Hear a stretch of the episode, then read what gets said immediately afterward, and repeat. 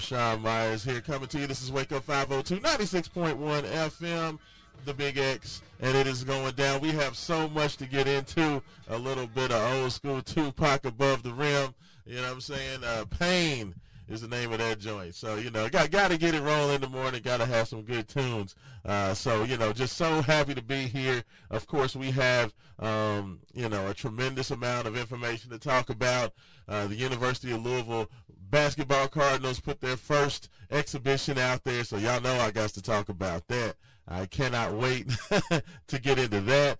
Uh, of course, we also have uh, Louisville football. Unfortunately, goes down on the road at Pittsburgh. I have thoughts on that as well, um, and much more. So, you know, cannot wait. Of course, if you want to get involved, the best way 502 414 1450. That is the Thornton's text line. Uh, make sure you go to uh, any of the 832,000 local area Thornton's locations for the best in gas, in goodies, in grubs, snacks, uh, little hot dogs uh, sitting out there on the little rotisserie thing. You know what I'm talking about. So uh, big shout out to Thornton's and everything that they do. Um, so um, just, you know, very, very excited uh, to, to be here today, um, to, to be with you guys and to just kind of talk about, uh, you know, so, so, many things. And of course, everybody has been um, wondering uh, about, uh, you know, the just everything going on with, with the basketball team. It's been a um,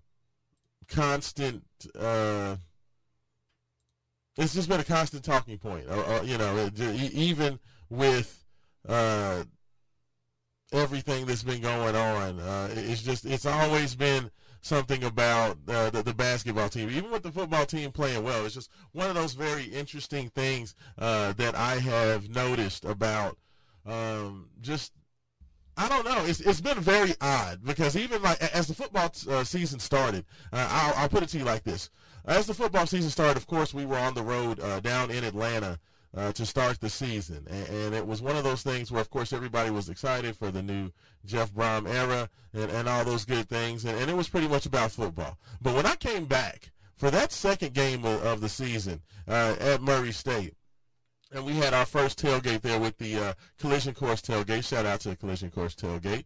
Um, when we went out there, it was just very interesting because I don't know if it's because of me and some of the commentary that I had about the basketball team last year. That when I got around, uh, you know, so some of the, the fans and some of the, the, the, the, media folks that they just wanted to talk about basketball with me because, you know, I had a lot to say about it. But it seemed like everybody wanted to talk about basketball.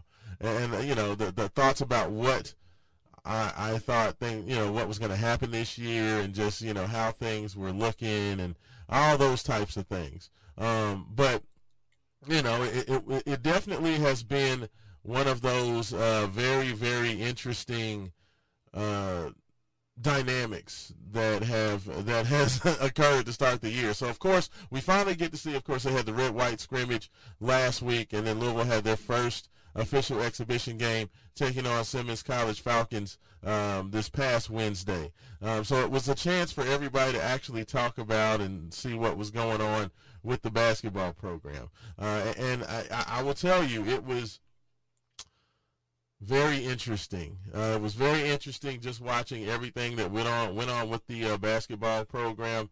um, in, in, that very first game. Uh, Haven Harrington, of course, will be along as well uh, a little bit later on, but uh, and I will get his thoughts on this. But uh, I, I will just tell you what, what I saw. Of course, uh, Louisville taking on the, the Simmons Falcons uh, here, local uh, you know program in Louisville. They are a non-scholarship program, um, so you know it's a bit of a different situation just because um, it's not a um, they're a team that, that everybody pretty much knew that this was not going to be a big test or a big challenge for Louisville. Like everybody went into this whole situation um, understanding and knowing that this was not going to be a huge, huge undertaking uh, facing the, the Eagles. So it was going to be more about what Louisville did.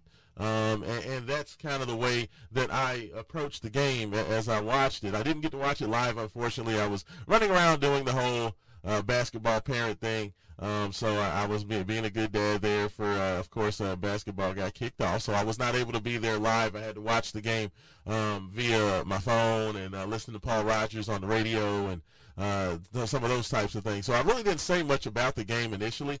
Uh, just because I wanted to be able to go back and watch the game in long form, uh, watch the full game on uh, on the ESPN app. So once I got a, t- a chance to actually sit down and watch I was looking for a few different things, okay? And it's very hard to take a lot out of a game where you're playing against a team that's really um, several rungs below you in terms of, you know, these are kids that, uh, you know, like I said, that they're non-scholarship players, but even at the Division three level, I feel like Simmons is maybe somewhere between the NAIA Division three and, you know, a, you know I, I, don't know if there's a, a, a lower level of, of college basketball interviews or whatever. But they're not like needless to say that they're a, a program that's um, building. They have not had basketball that long, um, so I wasn't expecting much. Not much of any size. Um, everybody's kind of small and skinny, so you know I expected for Louisville to go out there and handle their business. Um, now that being said, what I saw out there on um, on Wednesday evening left me with some concerns. It also showed me, gave me some insights into some things that I liked. Um, so you know, it was kind of one of those things where it was a it was a mixed bag. Um, I, I, think clearly um, the biggest thing that, that came out of this, or the biggest revelation, was clearly the you know the, the young young guys, the freshmen. Um, the freshmen for the University of Louisville um, played very well. Um, that that's one thing that definitely give them a lot of uh, credit and credence uh, was you know what, what they were able to go out there. Uh, you know Curtis Williams, uh, that young man. I, I guess I, I, can start with him just because I, really uh, enjoyed what I saw from him out there. Curtis Williams, the young guy from Michigan, he was the number one player uh, in the state of Michigan. Um, you know, came out there and really. Really played well, and, and this is this is one of the things that I thought was very interesting about this game is that Curtis Williams, when I looked at him, um, he was a young man that coming in, I think he was rated, you know, in your top 75, top 80. Um, you know, kind of a similar spot to where Devin Ree was. Um, you know, and, and, for him to come in and play as well as he did uh, was impressive.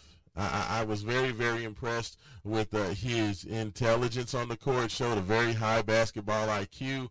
Um, of course, he shot the ball very, very well. Um, you know, Kenny Payne really didn't want to talk about that. Uh, Coach Payne was like, "Yeah, I wasn't really worried about his his uh, offense. That wasn't the reason that he got the start. He was more interested in the other things." And I definitely see what KP likes in him. I mean, Curtis is tall, he's long, but he's very, very smart. He seems to, you know, gather what he needs to do out there to help out on both the offensive and defensive ends. Um, it seems a bit uh, advanced in that. So, you know, Curtis impressed me. Uh, but besides the fact that he shot the, the ball well, um, he's a you know a, a, decent defender, especially for a freshman. He's got pretty good size, so he was definitely a net positive. A big, big shout, uh, you know, big, shout out to him. Um, I was very very impressed uh, with Curtis Williams. I think that he's the type of kid that um, can be way better than what we thought. You know, when when uh, I talked about Kamari Lands, you know, Lands was a kid that was rated in the top 30, 35 prospects coming in. It was talked about that he could, you know, possibly be the dark horse, one and done type of player, and definitely KP's best freshman. Uh, while I don't know if Curtis Williams you know, I, am not ready to start talking about him being a, you know, a possible one and done, but I definitely think the type of impact that they were saying that Kamari Lands was going to have last year, that's the type of impact that there's the possibility of Curtis Williams having this year, just from the limited sample size. But I, you know, the one thing I want to continue to say is that, um, with the level of competition, I am taking a lot of the positives with a grain of salt. Um, and the reason I say that is not necessarily to throw uh, cold water on the efforts that were given, but just that when you're playing against uh, you know a team that can't really do much, there's a there's a lot there's the opportunity and ability to get a lot easier opportunities. I mean, this is a game that Louisville should have gone away looking very good in. So just the fact that uh, there are some negatives and glaring ne- negatives that showed up. I expected everybody to play well. I expected everybody to have just gaudy numbers and, and you know to, to put up just some crazy impressive performances. I mean, I that's the way I was looking. I was looking at this as a true exhibition, like Louisville going out there against, um, you know, n- name some low level squad. You know, I, I thought they were just going to kind of run up and down the court um, and just do whatever they wanted. Now that being the case um, that's not actually uh, actually what happened. Now, I, I do want to also um, give a big shout out uh, to the big man in the middle. Uh, Dennis Evans looked good. Um, he only played about 17 minutes. Um, I, I, do expect that his conditioning is going to be something that's going to be a question mark. On top of the fact that Louisville does have some other guys in the post, uh, you know, Brandon Huntley, Hatfield, and Emmanuel Okorafor as well, that are going to be in that rotation. So I don't, I don't expect for Dennis to play more than about. Eh, 17 to 20 minutes a game. I don't think you'll ever see him play much more than that. Uh, but in his 17 minutes, uh, he was productive. Nine points, nine rebounds. Uh, you know, had a couple of block shots and was a, a pest around the rim. Uh, the thing that I liked about Dennis is that he runs the court hard and he tries to dunk everything when he gets close. He didn't uh, necessarily uh, finish um, everything, uh, I think he had a couple of times where he went into a hook shot and he ended up getting a foul call, but um, everything came up short, even though he even though he got fouled on the shot. Uh, but I, I, like what he, you know, what he did. He understands who he is, and he understands what he needs to do out there. Set picks, roll hard to the basket, um, get the rebound, run hard down the court. Um, those are the types of things. If he can do that, um, he'll be helpful, and, and that's what I expect to see out of him. Uh, you know, as I said, I've said pre- previous weeks, this Louisville team is going to win, and they're going to win because of their defense. I don't think this is going to be um, a super high level offensive basketball team.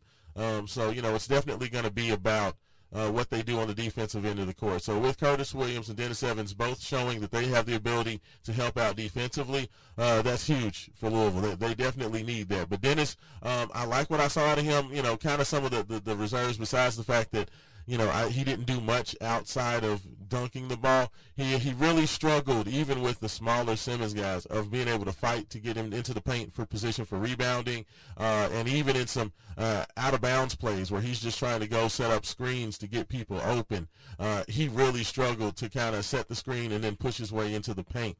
Um, that's going to be where he's going to have his issue. Is that you know against guys that I mean, uh, you know, I, I mean, uh, the Simmons guys pushed him out of there. So, I mean, if the Simmons guys can push him out of there, he's going to have trouble um, with that. His lower body strength is pretty much non-existent. Um, so, with with that, he's going to have to really, really just fight. I think that that's going to be one of the things where, as he gets older and gets stronger, he's going to be more of a help.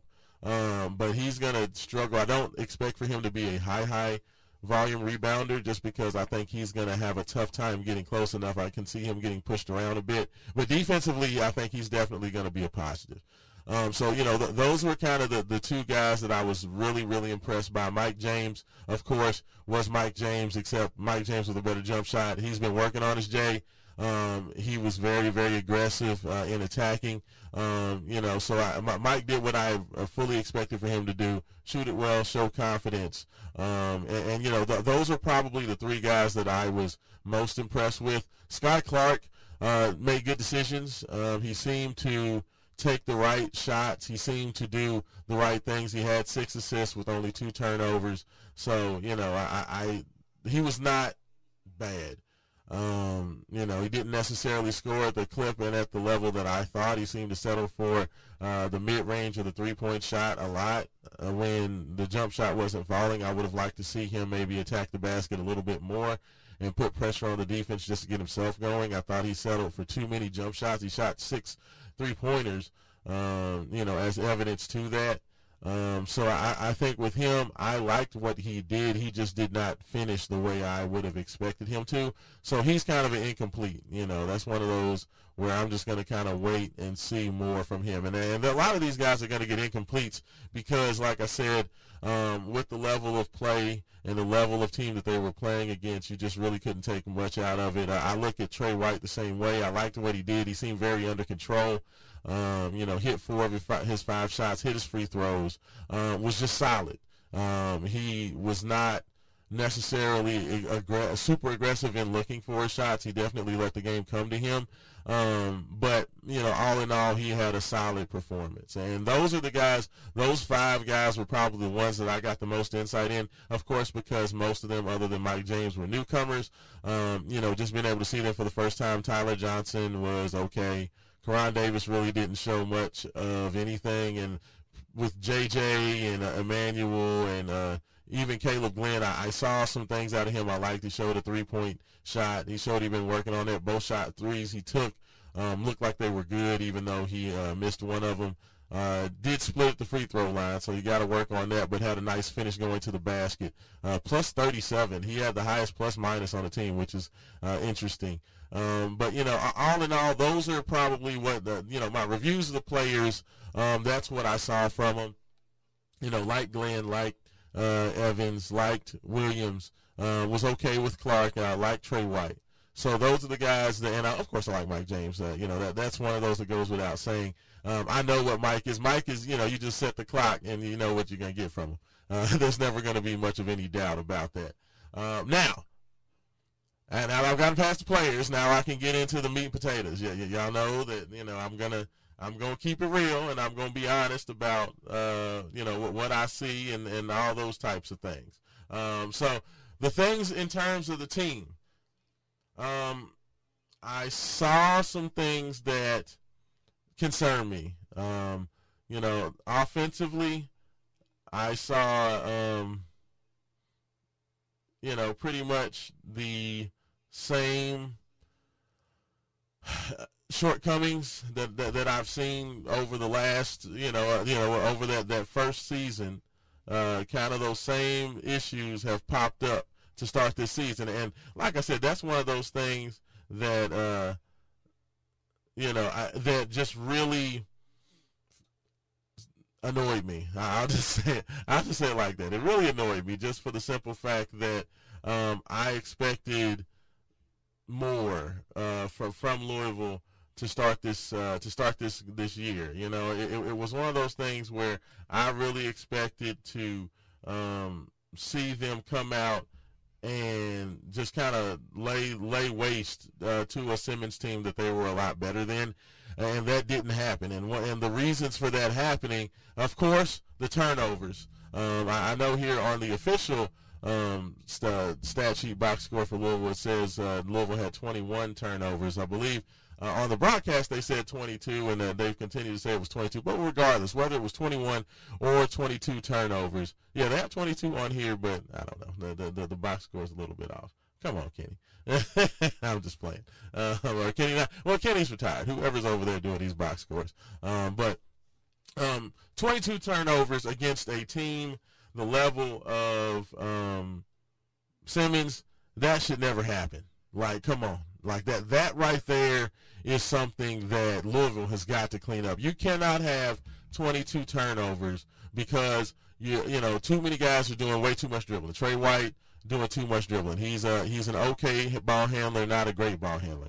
Um, you know, uh, Skyy Clark was not terrible. He only had two turnovers, uh, but a little bit of over dribbling. Curtis Williams, as a freshman, um, had a few turnovers on there, um, but it, it was kind of everybody was kind of turning the ball over, and everybody was kind of not taking care of the ball. And this is literally, um, you know, if not the biggest bugaboo, the second biggest bugaboo for the season um, was the turnover. So for Louisville to come out in their very first exhibition game and pretty much pick up where they left off with the turnover bug, um, that was um, disappointing. And you know, and the fact that the team ends up with 13 assists with 22 turnovers, that's literally what they did every game last year.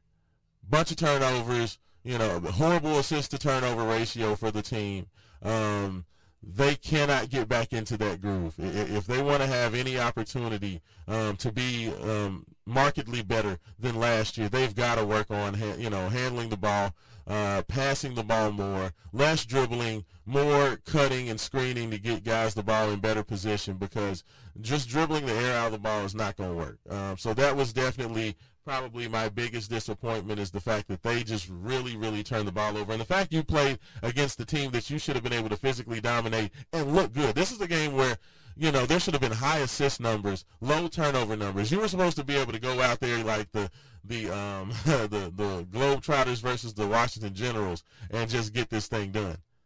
Um, so I, I was super, super disappointed in the fact that Louisville was so ca- casual and cavalier with the basketball. Um, that's one of the things that they're going to have to definitely clean up and get a lot better. Um, you know, got to work on it. Uh, it. It still seemed like there was a little bit of just kind of pass it around and somebody figure out when they have the opportunity to make something happen. There wasn't a lot of screening and then actual set, setting up to play. So the only time I really saw kind of de- dedicated offense was uh, a few times out of a timeout and at the very beginning of game, kind of setting a down screen for the big man uh, Evans to get the ball in the middle of the you know the middle of the lane. I saw that a couple of times, but really outside of that, there was really not a lot of offense to set up shots other than um, baseline out of bounds, where they were able to get a couple of open three point shots. Uh, I think one for uh, Johnson, a couple for Curtis Williams. Um, so that they ran some nice action out of bounds to get some three-point shots.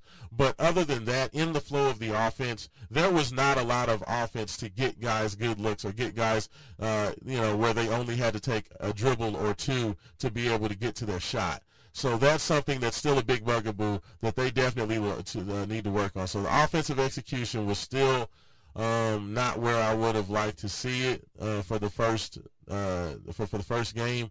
So that's something that I'm definitely going to have to continue to keep an eye on. Louisville, of course, was able to just kind of use their size and athleticism after a really kind of sleepy first uh, 12 to 15 minutes of the first half, they were able to finally get out as Simmons started to get tired and kind of impose their will to kind of push it out. I believe they had a 24 to, to 1 run or 26 to 1 run to end the first half. So they were able to push it out and make it make the um, you know, make it look a lot worse than it really was. I mean, Simmons was right there. It was like a two possession game with a little bit more than five minutes to go. So um, that was disappointing to get started. You know, it's still super early. Louisville does have a lot of newcomers, so um, I will give them that grace. But I'm not. You're not getting much grace because you should be able to go out there and make that team look really bad.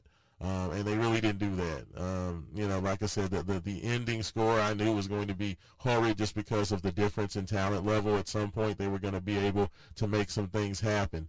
Um, the the other uh, big bugaboo that I saw uh, was Louisville kind of got ate up in the paint, uh, and I know the points in the paint. Uh, Louisville did win ultimately the points in the paint, which you would expect for a team that's that much bigger and that's more athletic and has that much more size and athleticism.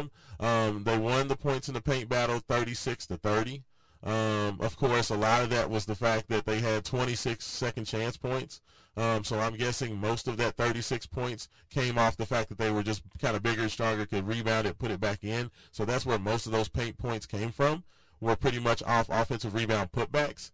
Um, so that number is a little bit deceiving because you're not going to be able to go out there and you know pick up you know 10 offensive rebounds and just lay the ball back in a bunch of times. That's just not going to happen against high level D1 competition. So that that paint point number for Louisville is a you know lies to you a little bit just because it was one of those situations where it's just a lot of um, put put the ball back in off the rebound. I don't think that that's going to be something that they're going to be particularly um, efficient at. If they are, I mean, you know, like I said, it's still the first game, so there's a possibility maybe they will be just a great offensive rebounding team, but I don't expect that uh, to be the case. I don't think that Louisville's just going to really uh, dominate the offensive backboards like that. But we'll see. We'll see. That that's still a wait, wait to be seen. But you know, I, I, think against Simmons, you expect for them to be monsters on the offensive glass to be able to get a lot of putbacks. But the fact that Simmons was able to get 30 points in the paint and only uh, at the most five points. They only had five second chance points. So they, you know, put you know rebound putbacks. They only had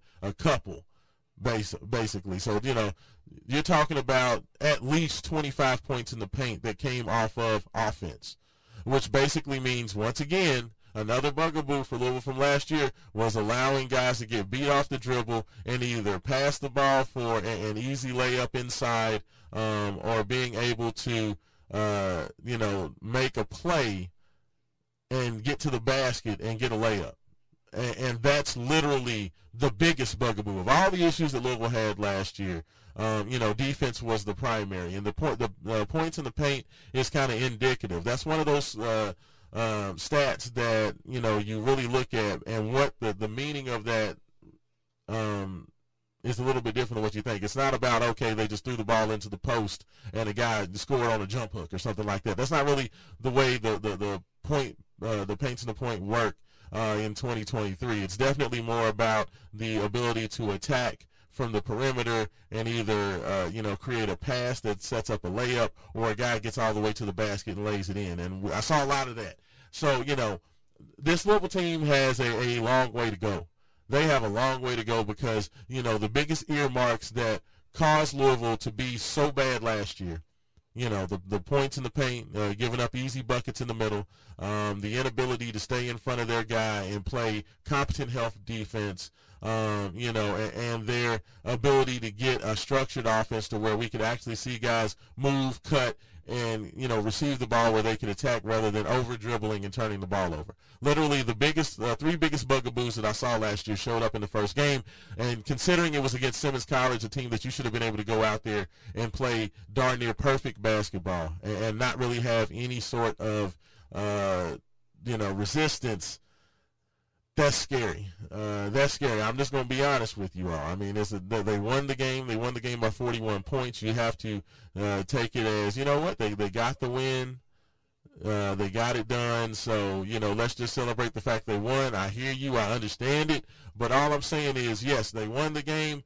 But when I look at the things that I wanted to see improve to start this year, all of those things pretty much showed up badly, uh, just as they did last year. So, uh, you know, uh, we're, we're going to get into it. Of course, 502-384-1450. That is the Wake Up 502 Buzz line. If you want to give me a call, give your thoughts on the basketball team. Who did who was impressing you? Who you who you need to see more from? Um, I'd love to hear that. Um, I'd also love to hear your thoughts on the team in general. If you have predictions, if if you saw enough to say, you know, I think this team is going to go out there, they're going to make big things happen. If you think it's going to be more of the same, I want to hear it all. This is Raashaan Myers. This is Wake Up 502. This is the Big X, and we'll be back on 96.1 FM.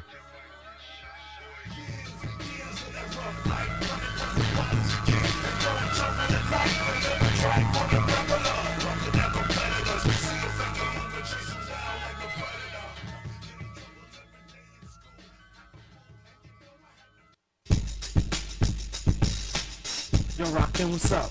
Yo, I'm doing the knowledge, man. I'm trying to get paid in full. Well, check this out. Since Norman Walters is our agency, right? True. Karen Lewis is our agent. Word up. Zakia and Boston Broadway is our record company. Indeed.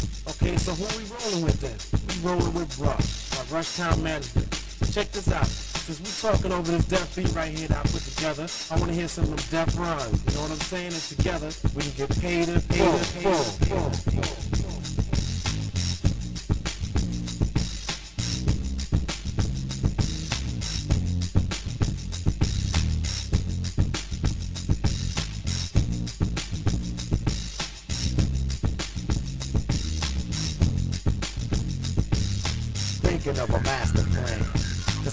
nothing but sweat inside my hand. So I dig into my pocket, all my money spent. So I get but still coming up with lint. So I start my mission, leave my residence, thinking how could I welcome back, welcome back in. This is Wake Up 502. Raashaan Myers, Haven Harrington will be along soon as well. Taking care of you. The Big X Sports Radio, 96.1 FM, 1450 AM. That is rolling along on a beautiful Saturday morning here in the Ville. Uh, the Cardinals are all off, so if any of y'all got uh, yard work to get done, y'all got stuff going on that needs to happen, um, you know, this is the weekend to do it. You know, uh, get, get out of town if you need to run around, go go visit some folks. This you do it because you got locked back in next week. So, uh, you know, cause Cardinals are off, so no Louisville basketball, no Louisville football. Um, you know, and, and, as I talked about, we'll definitely get more into uh, the, the pigskin a little bit later on, but definitely focusing on uh, the exhibition game. Uh, that, that was the most recent um, happening for Louisville basketball, the debut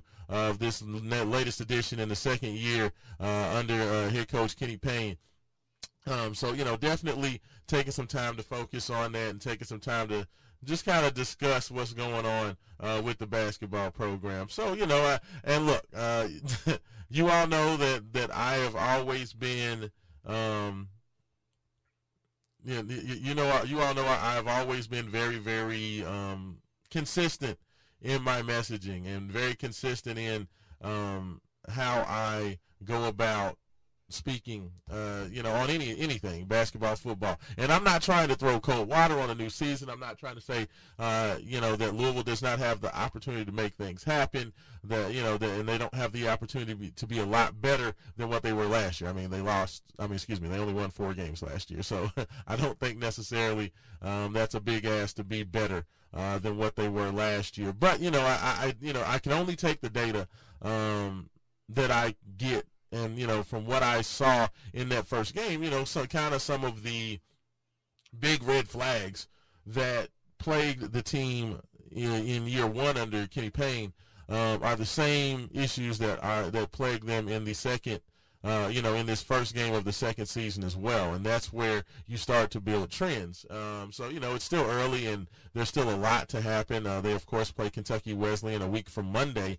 Um, so, you know, that's going to be their opportunity to kind of right the ship and put a better foot forward. But, you know, when you look at it, it's very hard to judge when you're playing against a team that you just have such a big advantage against and you have such um, a, a, big discrepancy. I really expected for Louisville to come out and look really well uh, looked really good. I, I, thought it was going to be a great game. I, I, was expecting to see the. I was expecting to have those numbers reversed. If Louisville would have came out and had 22 assists and only 13 turnovers.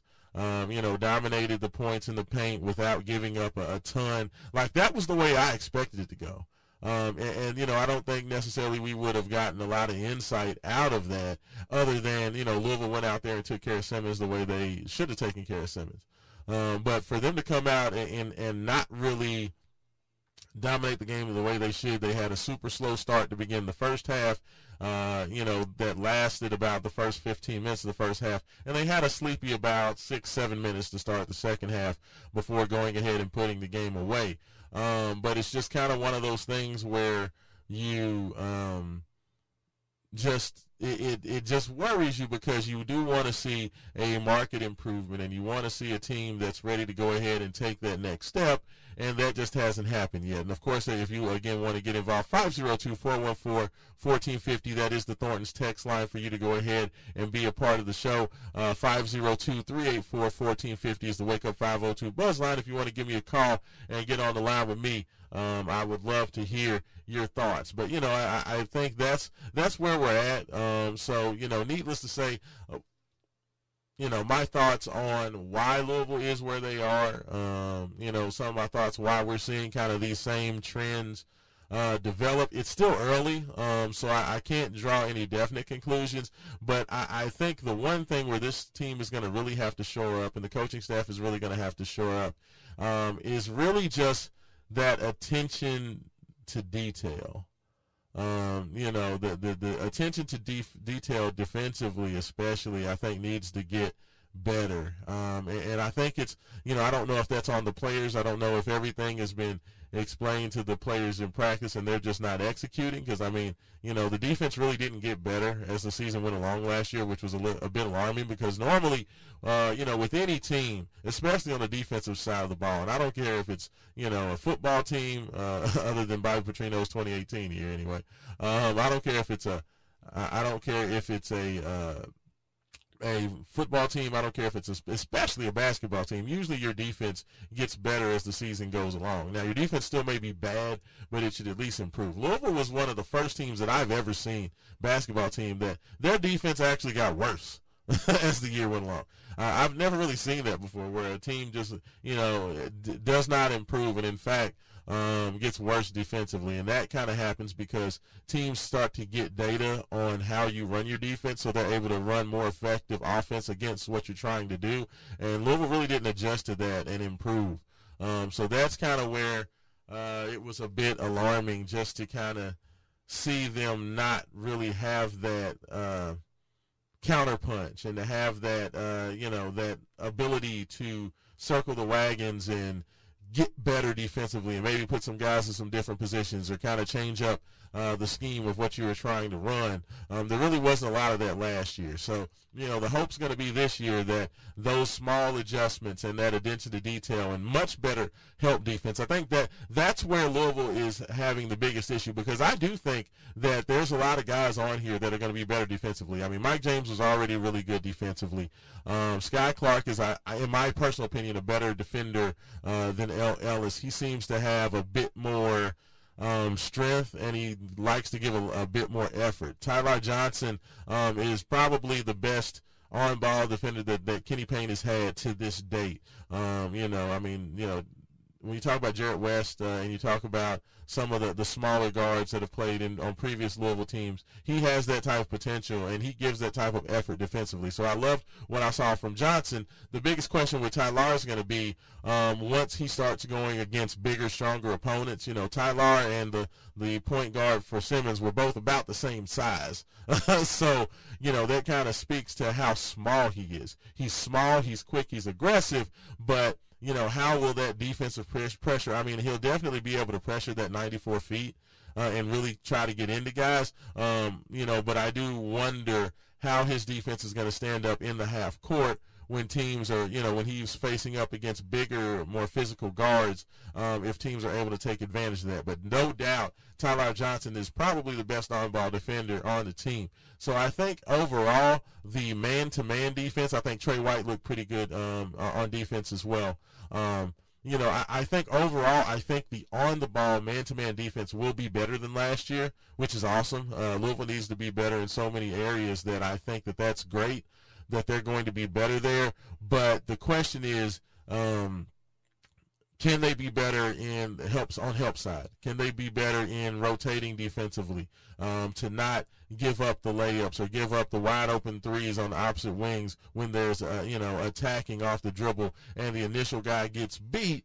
Um, does the initial guy get just completely blown by like last year and you're forcing uh, help to where somebody has to just leave their man and leave a guy wide open? Or is the initial defender going to be good enough to at least if they get beat, they're not beat so far that the help can't come, you know, disc- or encourage a pass and then be able to get back to their man without having to full sell out uh, to help over defensively. Like those are the small things that I'm looking at, and those are the small things that I have questions about on where this team gets better. Um, and you know, definitely through at least the first game of the year, um, the help defense was still either slow, which allowed you know drives to the basket, or you know they had to overcommit, and it left Simmons with wide open shots. Now, of course, Simmons not a great three-point shooting team, not a great jump shooting team. They were only three of 22 from downtown, but they got a lot of open looks. They got a lot of wide open looks. Um, and, and those are the same things that we saw happen last year with teams basically getting practice level three point shots where they were able to step into it and shoot very, very easy jump shots. Um, now, of course, like I said, you know, this team missed them, but when you start playing against, uh, you know, Division One competition, if you give guys practice jump shots, most of those guys are going to be able to make a pretty high clip if they are unimpeded and just basically standing still, being able to line up a shot and shoot it. Um, so, you know, I, I mean, th- those are the things like I, I, I don't want to just focus on the negatives um, because you know th- there were some things and some moments of life, but you know most of those moments were just based on the fact that that you know the Ville was bigger and stronger. I think with the um, with the, the the the the biggest the two guys that I thought made some nice plays, and it was more about their individual ability and potential, uh, being Tre White and Curtis Williams. Like those two guys, the shots they made, how they played, I think that's transferable and translatable, um, you know, to any of the teams that I saw um, play. And I think that the Skyy Clark, some of his wiggle and his ability to create space and get the shots he wanted, I think that's tra- transferable to you know any of the teams that Louisville plays. So those three guys, I liked what I saw from them. Of course, you know Mike James is going to be able um, to get out there and, and, line up and shoot the ball. So I mean, I, I think there were some definites that I know I, I feel like I can trust. I believe that Mike James is going to be able to impact positively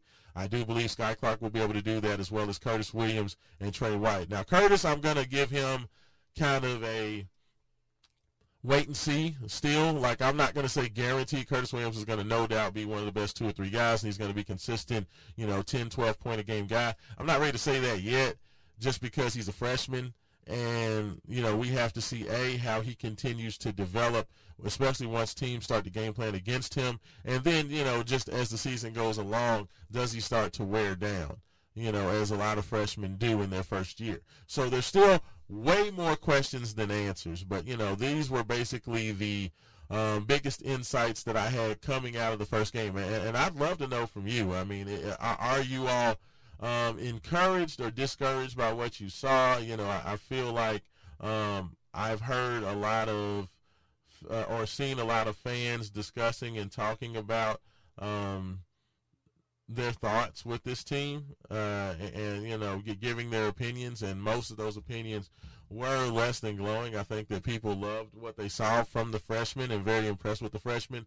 Um, but there were a lot of question marks and a lot of people that had some reservations about what they saw. So you know i, I definitely would be interested in hearing uh, from you and, and, your thoughts in regards to this team uh, and, and, what their p- potential is, um, you know, for, for this coming year.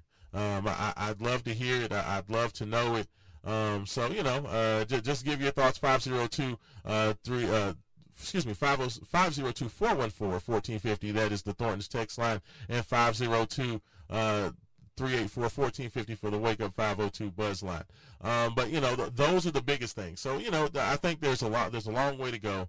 Um, you know, I, I, think that Kenny is saying a lot of the right things. One of the interesting things that, that I, I, did notice, uh, and, and, I didn't really, well, I understood the, his commentary um, the first year um, in terms of talking about the team and talking about, um, the you know the, what the team had to go through and how you know coming off of the uh, the 12 and 20 season, you know how some guys were dealing with that and and you know how he you know they didn't really have the confidence and you know the players were basically just sad and depressed and that was the reason why they didn't necessarily play well.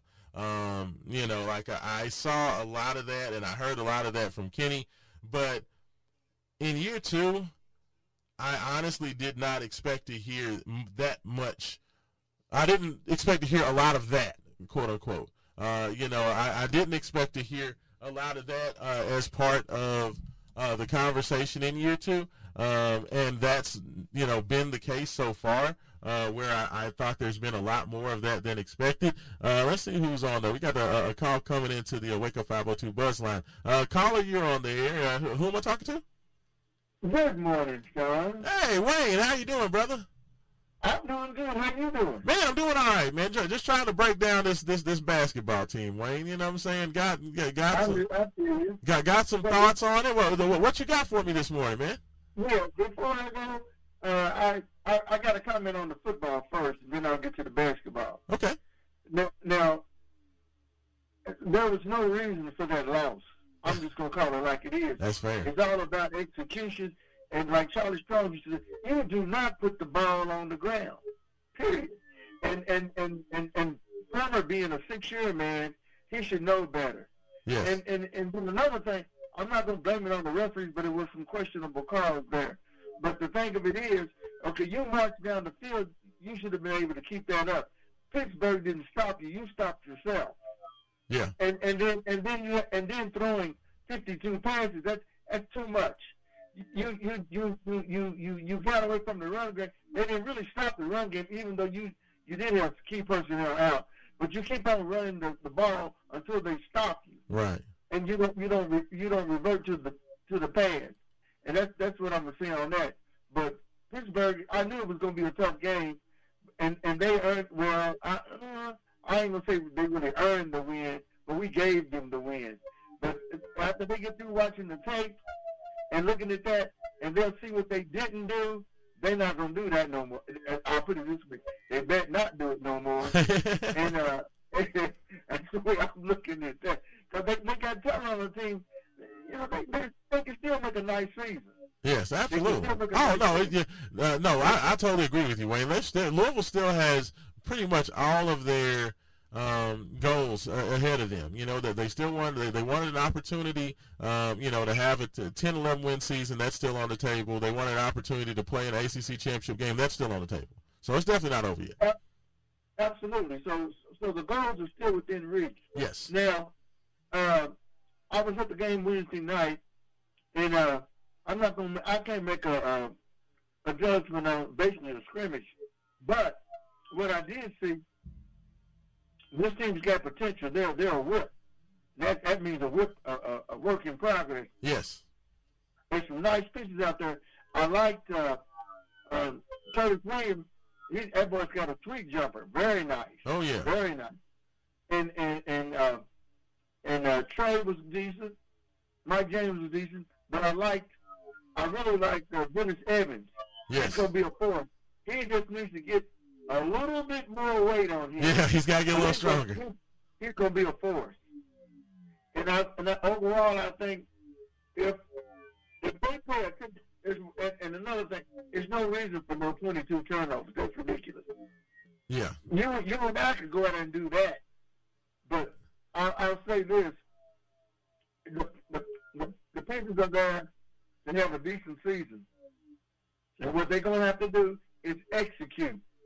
They know what they got to do, and Yeah. there's no reason not to do it. And like Ty-Laur, that boy's quick. I like him. Oh yeah.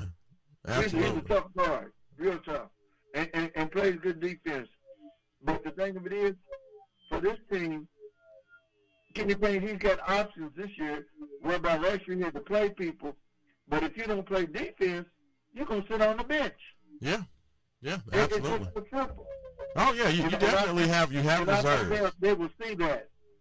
Yes. But son, I'm, I'm, I'm going to let somebody else have it, but I just want to get, it's not a rant, but you know my observation.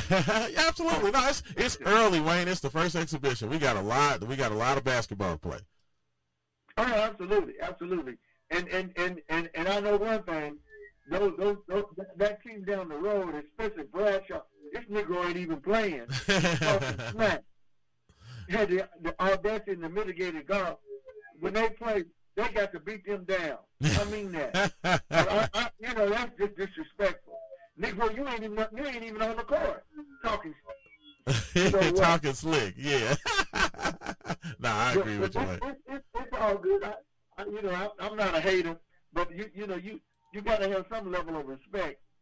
But like, like my buddy said, well, until y'all beat these Negroes, they can talk smack. That's true. Hey, see, the victor goes to spoils. They can do all the talking they want to, unfortunately. could be should be different, but they're gonna have to play. There you go. They're gonna have to play. Absolutely. But Sean, you know, as always, man, I don't, I don't know who's in the in the in the in the booth with you today. I don't know if Her, Herlin and uh, Tommy Hazel and and, and um, Joe are there, but you know, you you there. But anyway, my friend, the very best to you as always. And until we meet again, and what we say at the end of the day, go Cards. Thanks, man. Hey, appreciate it, Wayne. Thanks so much, man. Wayne calling in. Absolutely, no, I, I agree with I agree with Wayne. Um, you know, the the freshmen definitely were the guys that excited you the most, and you like to see the fact that there are some young guys on this team um, that show some potential and ability um, to be impactful uh, in their first year, because those are the types of guys that you want to s- see that can, you know, have the potential to be building blocks uh, down the road. Um, you know, so that that's going to be the question, right? Uh, is going to be how does Louisville move forward and how does Louisville continue to grow uh, and progress? And you like to see the young guys kind of leading the efforts because if you can get that from them, uh, you know, the hope is is that you can continue uh, to build on that. Um, so, you know, I mean, it, it's still there's still so much to play out. There's still so much to kind of um, unpack with this this Louisville team that you know I, I think that it's going to be one of those things where we're going to continue to watch this team grow, especially because you have these young guys, and uh, as the the competition starts to stiffen up, then we'll start to get a better idea. But you know, definitely um, a mixed bag in in, in the first. Um, uh, in the first edition of this new Louisville uh, Cardinals basketball team for the 23-24 season. So, you know, we'll, we'll keep that up. But I tell you what, we're going to go ahead. We got our top of the hour break coming. Uh, when we come back, we get into football. And my big question is going to be, did Jeff Brohm play himself?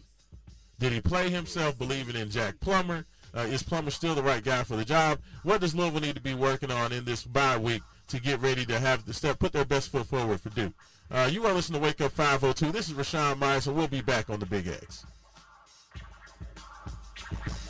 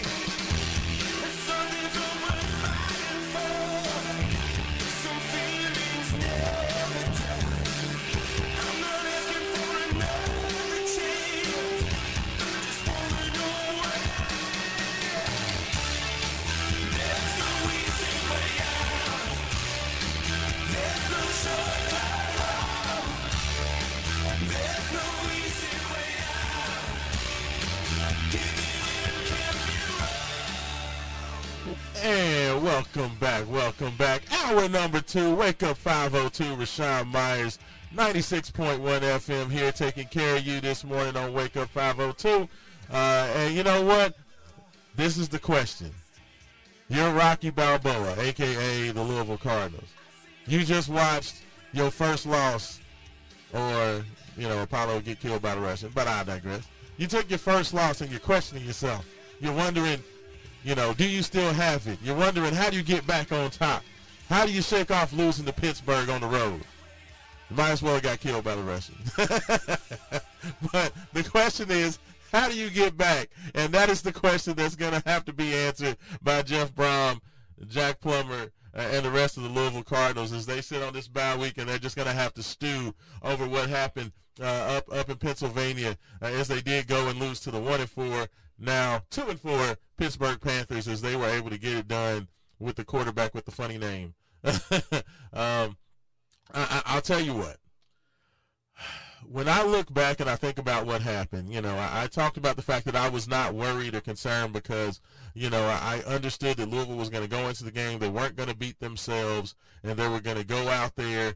And if Pittsburgh won, they were going to have to take it, and they were going to have to do some special things to get it done. Well, you know what? I was absolutely wrong on that. Louisville did beat themselves. Um, you know, Louisville basically just gave Pittsburgh opportunity after opportunity, um, and we didn't really know where our bread was buttered. Um, after a very, very measured and very, very um, intentful start to the year and, thoughtful start to the year by Jeff Brohm and the coaching staff, um, this is the first game where I really felt like Jeff Brohm got out coached. Um, and, and that's this is something to keep an eye on. Um, I, I, just felt like um, you know, this this Louisville team had everything in front of them. Uh, it was an opportunity. Yes, it wasn't perfect. You uh, had Jamari Thrash. We heard that he was dealing with some things, but Jamari ended up playing. Um, you had Jawhar Jordan that uh, we did not really hear about having any issues. Uh, came out really didn't get have the opportunity to play. Only two carries, eight yards. Um, you know, and, and it was a rainy, ugly, nasty monsoon of a game. But you know, the way I looked at it, everybody knew it was going to be rainy and nasty out there. This isn't something where the the um, weather kind of changed at the last minute. Um, so I, I, really and truly felt, you know, hey, Louisville's a team that has ultimately won because of defense in the running game. So they have a physical defense, they have a good running game, um, and they've been opportunistic when they needed to be in the passing game. So I was like, ah, they'll be fine. They'll be all right. They'll be good to go. And what I watched happen uh, out there um, on Saturday evening, last Saturday, um, was a team that completely forgot what their identity was. Um, and, you know, defensively, I thought they were okay. Um, Veilleux, to his um, credit, the quarterback for Pittsburgh, the, the young man that got his first start against U of L, made some plays. Um, and to his credit, he was able to go out there and make some plays in the passing game, especially in those type of weather conditions, uh, which is be, to be commendable. But the issue was he got his um, confidence. He didn't really get his confidence going big time until the second half. Uh, you know, the, the, the the second quarter, the end of the second quarter, and then ultimately through the second half is when that young man really started to get his confidence. But the reason he was able to get his confidence is because the Louisville offense was just terrible. Um, you know, turnover after turnover. Jack Plummer, once again as a six-year senior, turning the ball over so much. I, I know he has eight interceptions this year, but I'm not sure how many fumbles he has. Jack has at least three or four fumbles to go along with those eight interceptions. So you're talking about a young man that's been responsible for 11 or 12 turnovers at the most important position on the field at the quarterback position. And that just cannot happen. Um, you know, I, th- that's not to talk about the offensive game plan because I'll get into that in a little bit. But just off the top, the simple fact that you go out there and you have a young man who's charged with um, ball security, taking care of the ball, and you know, making sure that especially when you go out on the road where Louisville, we knew that Louisville had played uneven games and that they had had struggles on the road. They went down there, they figured out a way to win after struggling against Georgia Tech. They went out there and figured out how to hold on to a win after getting up big in the first half against Indiana but then you know kind of struggling down the stretch. We saw them go on the road and figure out how to win after struggling offensively against uh, NC State. And I figured that we understood what this Louisville team was on offense at this point, uh, going into your fourth road game uh, on the road at Pittsburgh. We understood that this was a, you know, Jack Plummer's a guy that you don't want to put too much on his shoulders. You don't want to ask him to do too much in the passing game. You want him to be able to manage the game and really, really lean on your defense and really, really lean on the running game uh, to to kind of help you get home. But for whatever reason, in this game, um, where the the running game was not bad. Um, you know, uh, Isaac Guerendo as well as Maurice Turner both played well. Turner was averaging almost seven yards per carry, um, doing an excellent job. Um, but Louisville didn't lean on that. Both of those guys combined only had about 20 carries in the game. Um, and, you know, Louisville wanted to go out there and pass the ball a lot. Um, and I just don't understand, especially in, you know, I Louisville had not played well with Plummer passing the ball too much, even in you know, perfect conditions. You know, when you're talking about going and playing in, in uh, you know, inside in dome arenas in Atlanta and in uh, Indianapolis, and then playing in, you know, beautiful, perfect weather uh, at NC State, even in the perfect conditions, Plummer was not great when he had to go out there and do too much passing the ball. But for some reason, Coach Brohm saw something in that Pittsburgh defense to where he thought he could take advantage of Pitt, the Pittsburgh secondary. And even though the conditions were not perfect, and even though there are conditions where it's difficult to pass the ball, excuse me, uh, he just kind of got stuck on trying to make, you know, Jack Plummer. I don't know if he was trying to make him the hero necessarily, but just Plummer factored in a lot more to that game. Ultimately ended up with 52 pass attempts. Now I understand that, you know, after the pick six and Pittsburgh, you know, returns that and, and you know, we go from down four to down 11, that kind of changed the calculus, and Louisville wanted to go out there and um, pass the ball to try to get back in the game. But even before that, there was just too much put into having to pass the ball when you could just run the ball. It's just like at the, the you know, but case in point, Louisville did not play well, especially in that second quarter, but they found a way to, to have the uh, 21-14 lead going into the half. Excuse me, goodness gracious. Um, they had the 20 to 21-14 lead. They had the seven point lead going into half. They were getting the ball coming out of halftime. Uh, so they come out the second half. Um, you know, first down, second down, third down. They get stopped just short. You know, it's third and one, third and inches. But they have the seven point lead. Veilleux, while he played decently in the uh, first half, um, had a, a, nice drive. Louisville's defense was able to kind of shut them down the last couple of drives of the first half. So, yes, you're upset, you're frustrated because you uh, didn't get the first down. You were so close to getting the first down because you really wanted to get points coming out of the second half and really put some distance between you and Pittsburgh, make it a two possession game. But you know what? It didn't happen. That's when you punt the ball, especially because you had the fourth down and one at your own 35. So literally, if you don't make the first down, you're guaranteeing that Pittsburgh's already in field goal range you know, and against a team that you really weren't able to sack the quarterback, you just don't want to give them free points when you don't have to. This is when we couldn't get out of our own way. Uh, and that was the beginning of the end. Was the fact that Louisville goes for it on fourth down. Um, they don't get it. Um, pretty much just give up a, a, gift three points, and now your seven point lead is a four point lead. Um, and then the, the, the decision making just got worse and worse as the game went along. Um, and this is where we know that Louisville has leaned on their defense and leaned on their running game in second halves to kind of either steady the ship or to, you know, hold on against a very difficult opponent. And for whatever reason, we did not want to do that. We wanted to get overly aggressive, and this was kind of uh, the first um, signs of, you know, some of the things that we saw Coach Brohm do at Pittsburgh. You know, when you talk about, or, at Pittsburgh, Lord Jesus, at Purdue, um, this was the first time that we kind of saw him get into that hard-headed mode, like he did on the road at Syracuse, a game that that uh, Purdue should not have lost last year. Where if Louisville just, or excuse me, if Pitts, if whew, if Purdue just runs the football um, and just kind of leans into that, uh, you know, punts the ball, does what they need to do, uh, and just kind of play the long game, they could have won the game. So if you know, rather than go for it, at, you know, for fourth and one on your own 35, if you punt that ball down there, punt the ball down, you know, inside the 20, you know, maybe the 15, maybe it rolls to 10. You, you know, you never know. Uh, but if you make Pittsburgh go the length of the field and you allow your defense to, you know, kind of get that stop, get Veilleux off the field, um, and then you get the ball back playing the field position game. Maybe you force the punt, and now you get the ball starting at the 35 or the 40 coming back off of a Kevin Coleman return, and now you're in business. Uh, you know, now, you're back on the field. You have your offense back on the field. You're back on that running game. You're running clock, and you're making Pittsburgh have to fight to get back the long way up the hill. We basically gave them a head start and got them halfway up the damn mountain uh, before they even had to start running.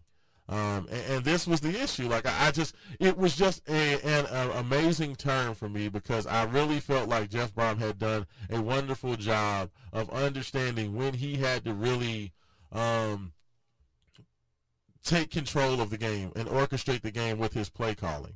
Um, and, and, that's the one thing that I did not see him do against Pittsburgh, where it just seemed like he was very, very impatient.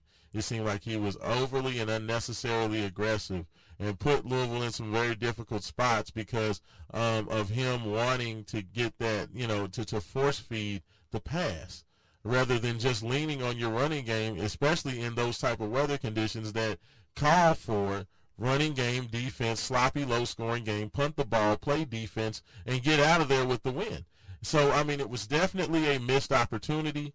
Um, it was definitely a situation where um, you're going to go back and you're going to watch that. That's going to be a game that sticks in the bugaboo, I might guess, of this coaching staff for a while because they I, they, they know they're better than that. I know they're better than that. You know they're better than that. Um, and it was just an unnecessary occurrence. I felt like everything that happened after a very shaky first half, the fact that Louisville could figure out a way to get back up, to get that seven point lead, and to go into the break, um, you know, with that 21 14 lead, I was like, okay, you know, it was shaky, um, it was ugly. This was way harder than it had to be, but we got here. We get the ball back to start the second half. Let's go ahead and impose our will and just get out of here. It doesn't necessarily matter. We're not playing for style points. As long as you get out 7 0 going into the bye week, we're good. And instead of, it just seemed like we wanted to throw the knockout blow and the haymaker. You know, like it just, sometimes you're not going to be able to do that, especially when it's rainy and windy and nasty, and especially playing in that stadium, Acrisure Stadium slash Heinz Field. Um, just that just horrible footing. I mean, you had an offensive lineman, Renato Brown, get hurt in pregame warmups. I mean, nothing good ever happens in Pittsburgh. Like it's just it's a terrible, miserable, de- depressing place to play football. You know, their fans love it. That's their identity. But I mean, in that type of situation, you just got to kind of batten up down the hatches, circle the wagons, and just fight. It's going to be a fight. It's going to be low scoring. It's going to be ugly. You got to play the field position game. You got to, you know, use your running game and your defense. It's a Charlie Strong game. You know, I know that Jeff Brohm wants to get out there and, and have those explosive offensive plays and do all that stuff, but the weather wasn't going to allow that. And, you know, un- unfortunately, Jack Plummer's not going to allow that because Jack Plummer's just not that dude to go out there and just, say, just, you know, put me on your back and I'm going to take you to victory. That's not who he is. And I thought at this point everybody knew that's not who he was. I mean, the way Jeff Brohm has called the second half of games, he called those games as if he understood that I have a game manager as a quarterback, not a go a, a game winner. And that's okay. You don't have to have you don't have to have a guy that's going out there throwing the ball 30 and 40 times and basically having to carry teams to victory. That's okay because you have a team that's complementary in the right places to be able to play that way. You know, so I mean there's just no there was no need for it and it just it really felt unnecessary. So I think that it's definitely a situation where they're going to have to look at themselves in the mirror, like Rocky was when he was driving his little sports car, thinking about Apollo getting knocked out by the Russian. You got to look at yourself in the mirror, figure out who you are, figure out what you're going to do about it, and figure out how you're going to come back and make it right. And that's what Louisville's doing this week. They're looking at themselves in the mirror, figuring out how they can make it right because this was on them. This was not about Pittsburgh. This was not about Pittsburgh winning that game. This was about Louisville losing that game. Um, so, you know, that doesn't mean that they don't have everything in front of them, just like we talked about with uh, Wayne earlier. Um, Louisville still has everything in front of them. They have the ability to go out there, uh, still make the ACC championship game. Of course, now they need a little help. Um, so we're going to have to watch what goes on with some of these other teams. Um, so it's they definitely have made their road uh, to get to Charlotte a lot more difficult. And, you know, it's definitely not a guarantee anymore, of course, because they have a loss. Um, so we're going to have to wait and see what happens with some of these other games. We're going to have to see what happens with Duke and FSU. Um, it would be wonderful if Duke could go on the road and get that, that win against FSU on the road. Um, I would definitely appreciate that because Louisville, of course, gets Duke next weekend. So if Duke found a way to beat FSU and then Louisville beats Duke, um, there's a couple of the undefeated teams in the ACC that we don't have to worry about anymore. Um, you know, so th- then you're at least back on even footing uh, with those teams. Uh, so, you know, I, I think that there's going to be a lot of scoreboard watching, but Louisville still has an opportunity and they still have a chance to make things happen. Uh, you know, you don't, North Carolina is not losing. Um, you know, so North Carolina plays uh, at home against one and five UVA. So I just don't think there's any way. Surely North Carolina's still going to win. So there's still going to be um, at least a couple of undefeated teams in the ACC after this week, but there's still a lot of games to be played. Um, so you know, I think you'll be okay. Uh, moving forward, you just have to go out there and handle your own business. And you know, the Pittsburgh game was definitely a missed opportunity. Um, so uh, you know, I, I, say all that to say um, everything, you know, the, all is not lost. It's definitely about remembering who you are and getting back on the good foot. Because the one thing that I, I really and truly believe, while Jawhar Jordan is definitely the best team, um, you know, or excuse me, the best running back on the team, um, there's no doubt that Maurice Turner and Isaac Guerendo have the ability and the talent to be able to go out there and make things happen um, if Jaws can't go. And and that's where I need uh, the, the coaching staff to have faith and, and understanding that, man, these guys can play. you know, and, and, understanding that we don't have to just basically abandon the run game if Jawhar Jordan is not out there. Um, and, and, that's the thing that we have to get back into. If Jordan's going to have this, you know, hamstring nagging, I'd rather him be healthy and you use those other guys so that when Jawhar does come back, he's ready to roll, um, you know, and just go out there and trust in the guys you have. And I thought that Louisville had that. So it was just an unfortunate uh, uh, situation for all, but it's okay um, because I, I, think that um, they still can get this back, and it starts with the game uh, here at home. Uh, Louisville has four of their last five games uh, there at uh, L&N Cardinal Stadium, which is awesome. Uh, they have basically all of their road games except for the trip to Miami, uh, the second to last game of the year. So there's a lot of opportunity for Louisville to build back some momentum and get back into that top 15 uh, with a couple of impressive performances. If they can go out there, knock off Duke, knock off Virginia, knock off Virginia Tech, uh, then you have the opportunity to put a little three-game win streak uh, together and go into that Miami game with looking for an opportunity um, to have your first double-digit regular season season uh, since joining the ACC which would be a big time, big time accomplishment. So uh, everything is still in front of Louisville. I, I just hope that they can kind of shake it off. Don't allow one loss to turn into two because you're still in your own head about it. Uh, beating Duke will not be a small task, even uh, with Leonard down. Um, their their quarterback. They went out there and handled uh, business last week. So this is a Duke team that's playing very, very good football. Um, that's why I'm very interested to see what they look like uh, without Riley Leonard on the road at Florida State, if they can even make this close. Like I, I don't expect for Duke to win the game. Uh, FSU is at home. FSU is really good. Um, and Duke doesn't have their starting quarterback. But if they can go out there and keep this game close, if that defense makes Florida State work and like this is a close game, then I'm going to be really worried about Duke coming to Louisville the next week. But, you know, Jeff Brohm coming off a bye week, I've got to think with this preparation and coming off that performance against Pittsburgh, I expect to see a fully invigorated uh, and very hungry football team uh, next Saturday. Um, so I, I, definitely expect that Louisville is going to be ready for that Halloween weekend showdown uh, with Duke. Um, so you know th- this week is just all about getting back to basics. It's all about getting back, getting uh, your fundamentals together. You know, getting guys healthy. Um, you know, hopefully Renato Brown will be back. Um, hopefully, Jawhar Jordan will be back. Um, hopefully, whatever the nicks and bruises that uh, Jamari Thrash is dealing with, hopefully he can go ahead and get those done as well. Um, because definitely need to see those guys going full bore. Um, and and just you know really really uh, finding a way to get that momentum back. And the great thing is you have a big time matchup. You're going to likely be playing a top 25 ranked Duke team. I think even if Duke loses to Florida State, I don't see them dropping out of the polls um, if they lose the game. Uh, so more than likely, you're going to have a top 25 matchup uh, next week with Duke.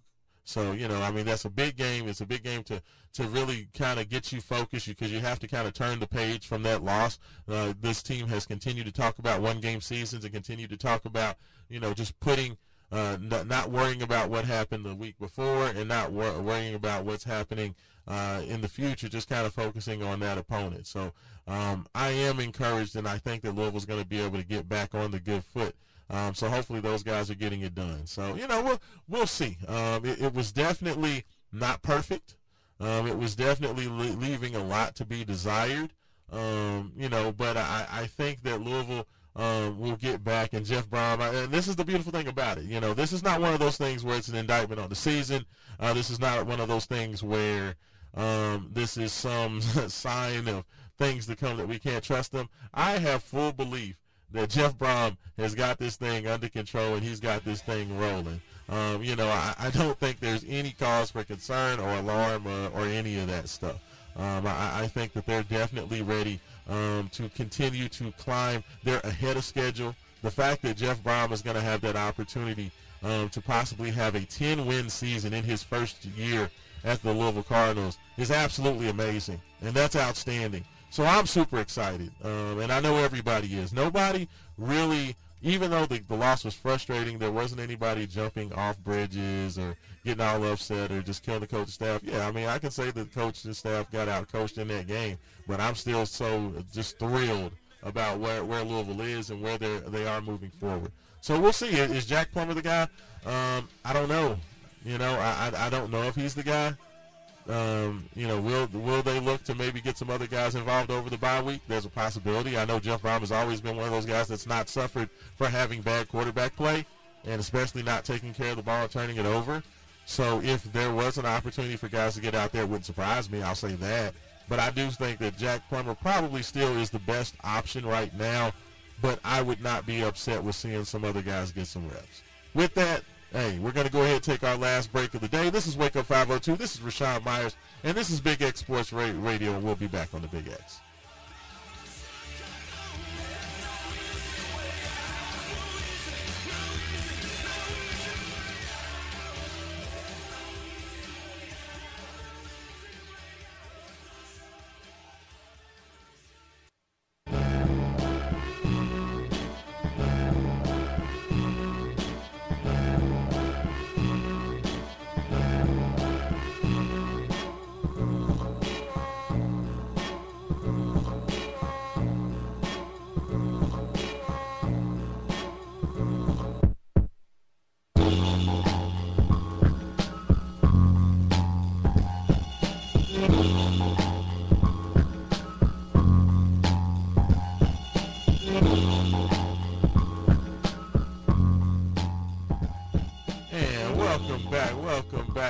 Last segment of the show, Wake Up 502, 96.1 FM. This is the Big X, and this is Wake Up 502 with Raashaan Myers. And now joined by the man, the myth, the legend himself, Mr. Ace of the Izzo. Haven Harrington. Haven, how you doing this morning? Oh, well, you'd be doing better if I could uh, hear you on the microphone. Hold on. Let's see. You said, I heard you talking. Try that again, Haven Harrington. Can you hear me now, kind sir? I can, I can. That is definitely not the black black mic. That was uh, I don't know, maybe black mic's not working, but uh, that's all right. We got you on there. How you doing, man? Man, I'm doing really well on this Saturday morning. Ready to get some work in. Ready to watch some football. Yeah, absolutely, absolutely, man. It's it's, it's going down. You know, we got a whole lot going on uh, now. Give me your thoughts on, on the, the, the we were just talking about Louisville, Pittsburgh. Just kind of give me your thoughts on what you saw. Um, you know, from from Pittsburgh, the the Pittsburgh game, and kind of, you know, your, your thoughts going into the bye. Just just kind of just in general. You know, I, I think this team has to get back to basics. You know, what I saw in Pittsburgh was a team that has relied on its rushing attack to kind of stabilize the offense. And, you know, Jack Plummer has been a, a very good um, game manager, right? A guy who can get you a good 15 to 20 good passes a game, uh, you know, type of quarterback. What I saw in Pittsburgh was, for some reason, Jeff decided to just rely on the right arm of Jack Plummer in a driving rainstorm in horrible conditions for whatever reason. I I mean I, I don't know. I, I, guess he looked at the film and thought Pittsburgh really wasn't all that good. And you watch some of the film, I can kind of see why he would think that. Why you you know you think that that even though Jack may not be the most consistent of quarterbacks and sometimes most accurate quarterbacks, so he could at least tune up this defense. But maybe with the weather, the conditions, and things of that nature. Uh, I think he should relied on the running back. You know, Guerendo and those guys were doing a great job of just running the ball down the, down Pittsburgh's throat. And I thought that we just should have kept doing that for most of the game, especially with the weather being what it was, what it what it was. But you know, I think this will be a learning experience. Uh, Brohm is now 0 4 after you know being a top 10 team in big games. Uh, that's something that he's going to have to figure out. Like, how does he get his team prepared? You know, after big games, so there's not such a big emotional letdown uh, you know, that it can come and perform the next week. And Pittsburgh should be one of those teams that they should easily uh, defeated.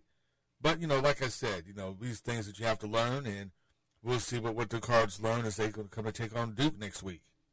I like it. I like it. I, I, we might have to try another. You sound a little hollow on uh, on that mic. I don't know. Is that, I think I think there's only what the two microphones in there. You got the black and the red, right? Ain't ain't a third mic in there. I don't know. I don't know. That, that that mic sounds a little iffy, but I guess we'll. All right, I'm I'm, I'm about to switch microphones. Give me just like two seconds. Uh, all right, we're gonna see. We're gonna switch microphones. Let, let, let me know. Let's see. I'm just gonna turn all the microphones on. Let's see. We We're gonna try all these microphones. G- g- give me a test whenever you can. Look, we're doing this live on the air, people. All right, test one, two. That's it. Go, go. So say test one, two again. Test one, two again. Hmm. Let me get there one more time. you hear me now? You Yeah, me? well, you you still a little hollow, but it's all right. It's all good. Yeah, just stay stay right there, brother. Just stay right there. You good. But I tell you what, let's go ahead. Y'all know what time it is. We're gonna go ahead. We know we got that music ready.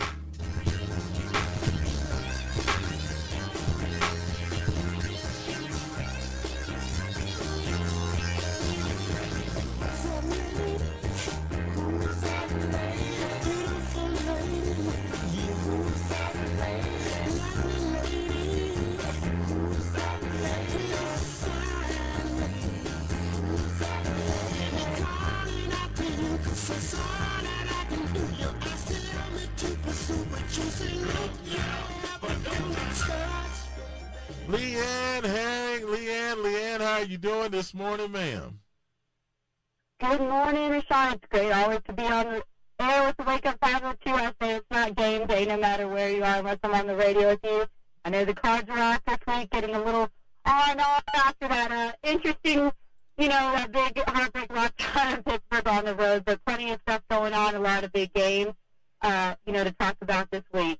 Absolutely, yeah. We got a whole lot to get into. It's all right. The Cardinals kind of, you know, they, they, didn't hold up their end of the bargain, Lee Ann. You know, they got to took the loss, the tough loss on, on the road at Pitt. But that's all right. That's all right. There's still a lot to get into. Still a lot of football to be played.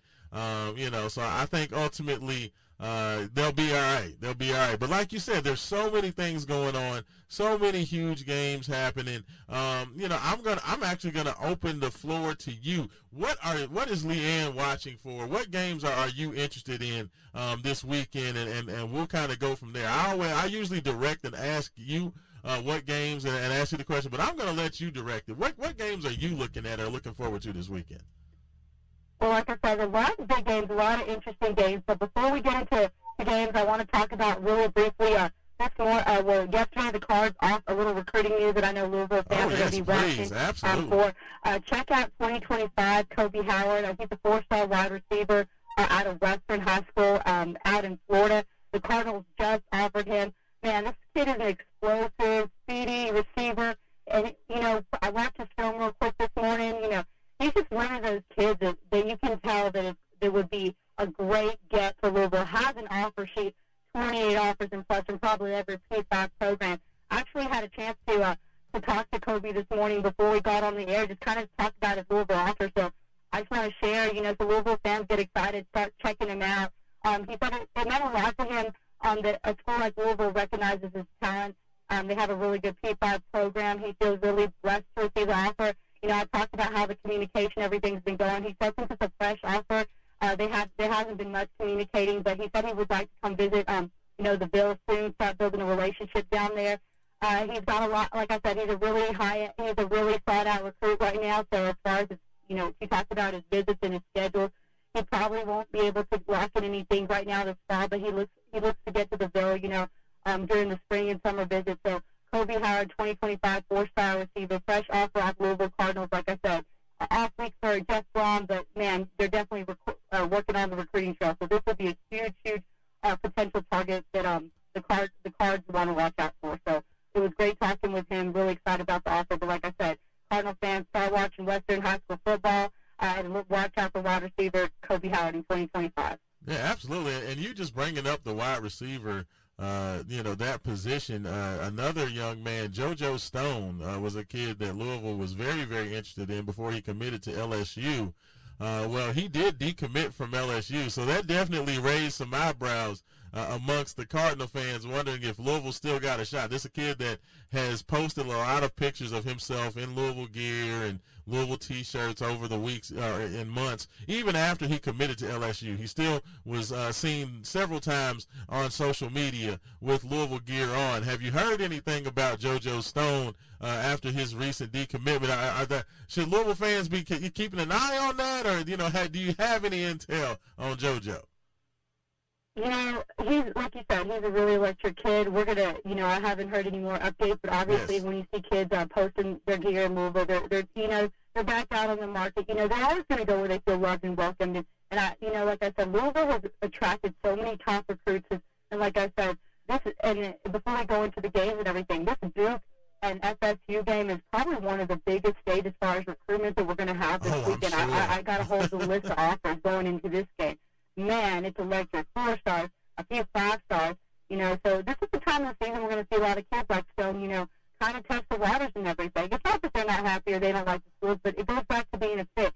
And Louisville, you know, with schools with schools like Louisville and everything on the rise, uh, you know, Jeff Brohm is setting a really big stage, and you know, everybody's going to be watching that Duke FSU game down in Louisville tonight because it has a lot of implications. What happens there, you know, could affect a lot of what goes down, not just next week in Louisville, you know, when Duke comes comes into town, but also on that recruiting trail. So, you know, I think Stone, I think Louisville is is going to push hard on a kid like Stone. Obviously, he's shown interest, so I expect him. I I, I wouldn't be I wouldn't be surprised if we see Stone out in Louisville. Um, back for some of the next game. I mean, that would be the smart play to bring him down and, and get him back interested in before you know that December early signing period.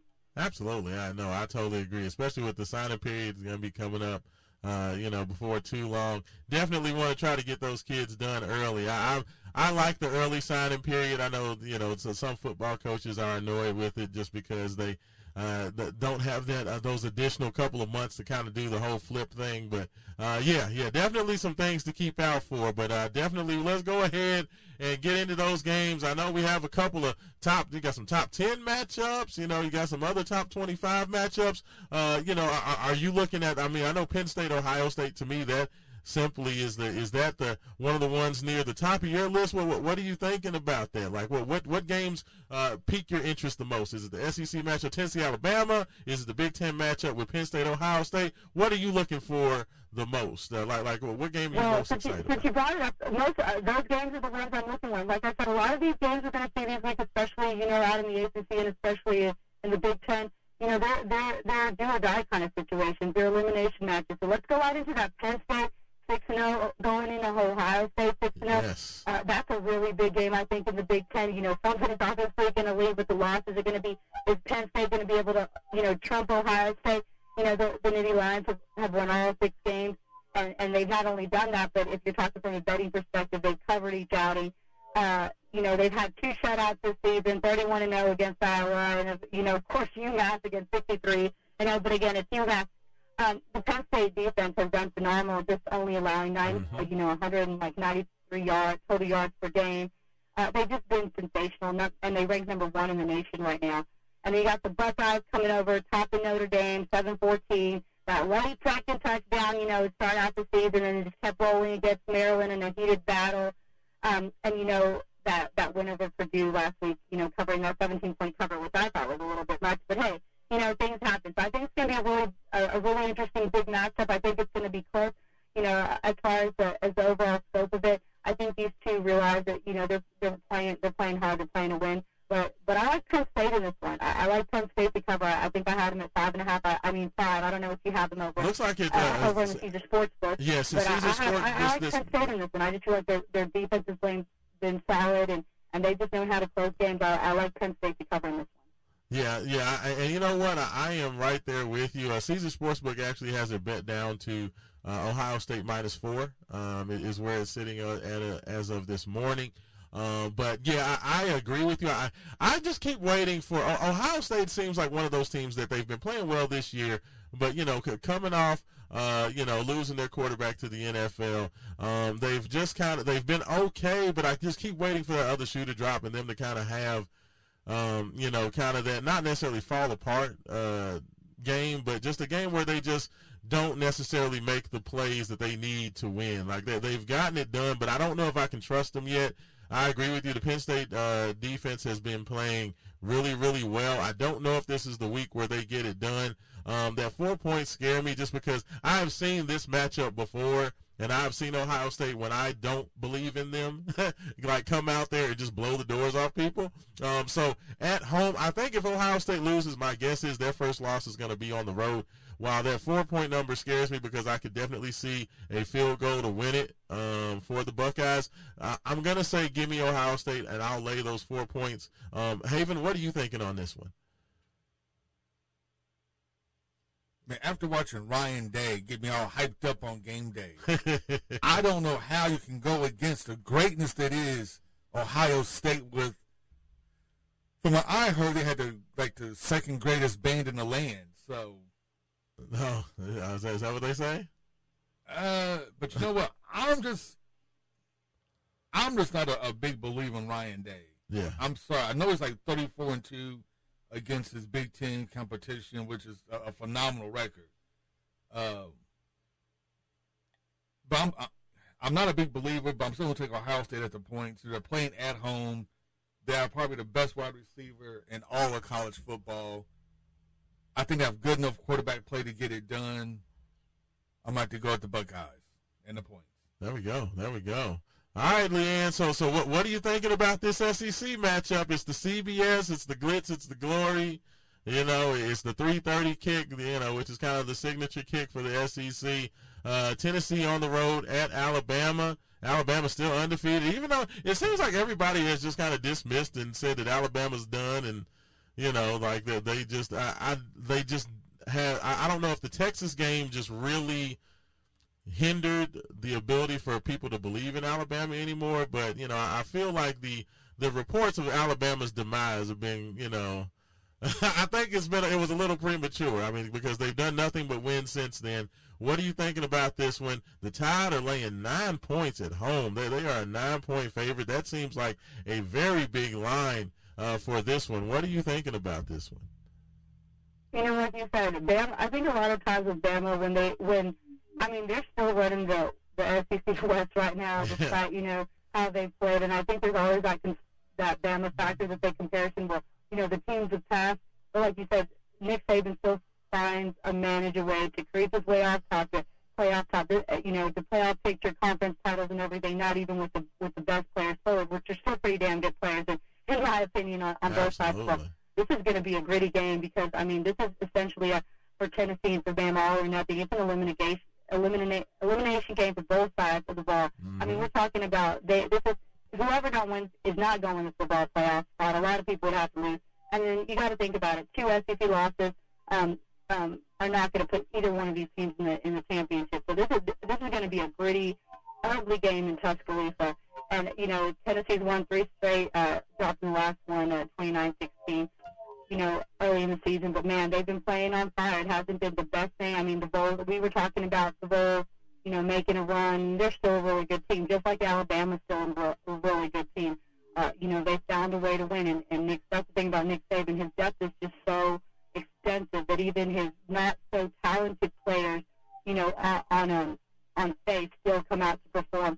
And he's had, and he had some, and Alabama's had some early off-season struggles. But again, they've been able to score 24 more points in the last four, and uh, you know, hit it. But but as much as I hate to say this, I know we're playing in Tuscaloosa, but I think Tennessee's just going to have a game, and for those nine points, I'm going to go with the Vols. You know, everybody knows how I feel about the Vols, Vols but when you look on paper and you look how they're playing and, and what this matchup is going to cost, I'm going to go with Tennessee. I'm going to go with the Vols to cover and possibly pull up an upset in Tuscaloosa.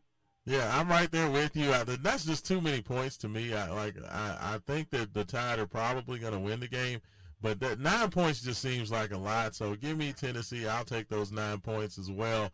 I agree with you. Uh, Haven, what are you thinking about this one? You know, I'm about to say something really controversial, but I'm gonna say it anyway, right? I think this is actually a down year for the SEC, and a lot of teams are down, including Bama. But Bama's the best of the down teams, um, and I think that's why they're still getting the love. They're still undefeated because even though it's a down year, they're all they're still the best of the best. And I know nine points is a lot, is a whole lot. But I think Bama's kind of beginning to find their stride. I think the time probably to take down the King was probably early in the year when they're sketchy, when they're still looking for that quarterback. Um, I'm gonna take Bama to nine points. I Wow. think they're gonna cover. There we go. Haven Harrington taking Alabama and laying them nine. I hear you. Believing in your, your Crimson Tide. I like it. No, I agree with you. It definitely seems like Alabama started to steady their feet. So uh, I, I don't have an issue with that. I, I agree with you. I think that it's one of those things where, um, you know, if you were going to get them, they were definitely shaky for a couple of weeks coming off of it. Unfortunately, against Lee Ann's Ole Miss Rebs, seemed like when that's when they got their mojo back all the way. And it just seemed like after they knocked off Ole Miss, they came into that thing. Everybody talking about Ole Miss was going to beat Alabama and Kiffin was going to get it done. What happened, Lee Ann? They just had one job: beat Saban, and they couldn't do it. I'm just messing with you. you know, it's just it's just one of those things where it just it didn't work out. Like, the, the play calling wasn't, you know, and I agree with Hayden right there. It's a controversial thing to say, but you know, the SEC is having a down year. Conference overall wise, I mean, there's still a lot of contenders in there, but when you look at the conferences right now that are dominating, who are ranked and been consistent. We're talking about the ACC. You know, we're even talking, even though it's Ireland's way. You know, the Pac. I mean, the, if you look at the top top five teams in each of those conferences right now, they're mm-hmm. ranked, and they're ranked. You know, about you know top 25 and and you know higher to the top. So, like I said, the you know Bama's trying to salvage what it can, uh, and it's still you know despite like you said, playing what they're playing, but you know, Ole Miss got a really good game today heading out to Auburn because right now they're they're uh, they got LSU in front of them in the West, and they got Alabama. Of course, LSU's playing Army. They should win that one. Yeah. Uh, and you know, Bama, like I said, Bama's playing for everything right now. The West and, and still, uh, you know, a, t- a chance in the in the you know the CFP. So it's going to be an interesting weekend for the Ole Miss Rebels to try to stay alive in the West against Auburn. A former foe in Hugh Freeze. Yeah, absolutely. Yeah, they got you know Hugh Freeze used to be on the other side of that you know that situation, but yeah, it's, it's a big game. I would expect that Ole Miss is going to get that taken care of. Even though Auburn is good, pretty good at home. They're, they're a lot better at home than they are on the road. They're having a, a tough year, 0 3 in the SEC. But yeah, I, I, agree with you. I think I think the Rebs will get that one done. Uh, well, let's talk about the, the matchup. We talked about it. Uh, we touched on it earlier. Um, the, the big matchup in the uh, uh ACC. Duke traveling on the road down there to Tallahassee to take on FSU. Um, you know, the, the, Florida State, of course, as you would expect, 14 point favorite, um, laying two touchdowns there. Um, you know, do you think Duke can keep it close? That they were impressive last week uh, in their first win with Leonard down after the injury. Uh, what are you thinking about this one, Lee Ann? Or is this going to be a bunch of uh, chops and, uh, you know, Florida State goes home happy without too much to worry about?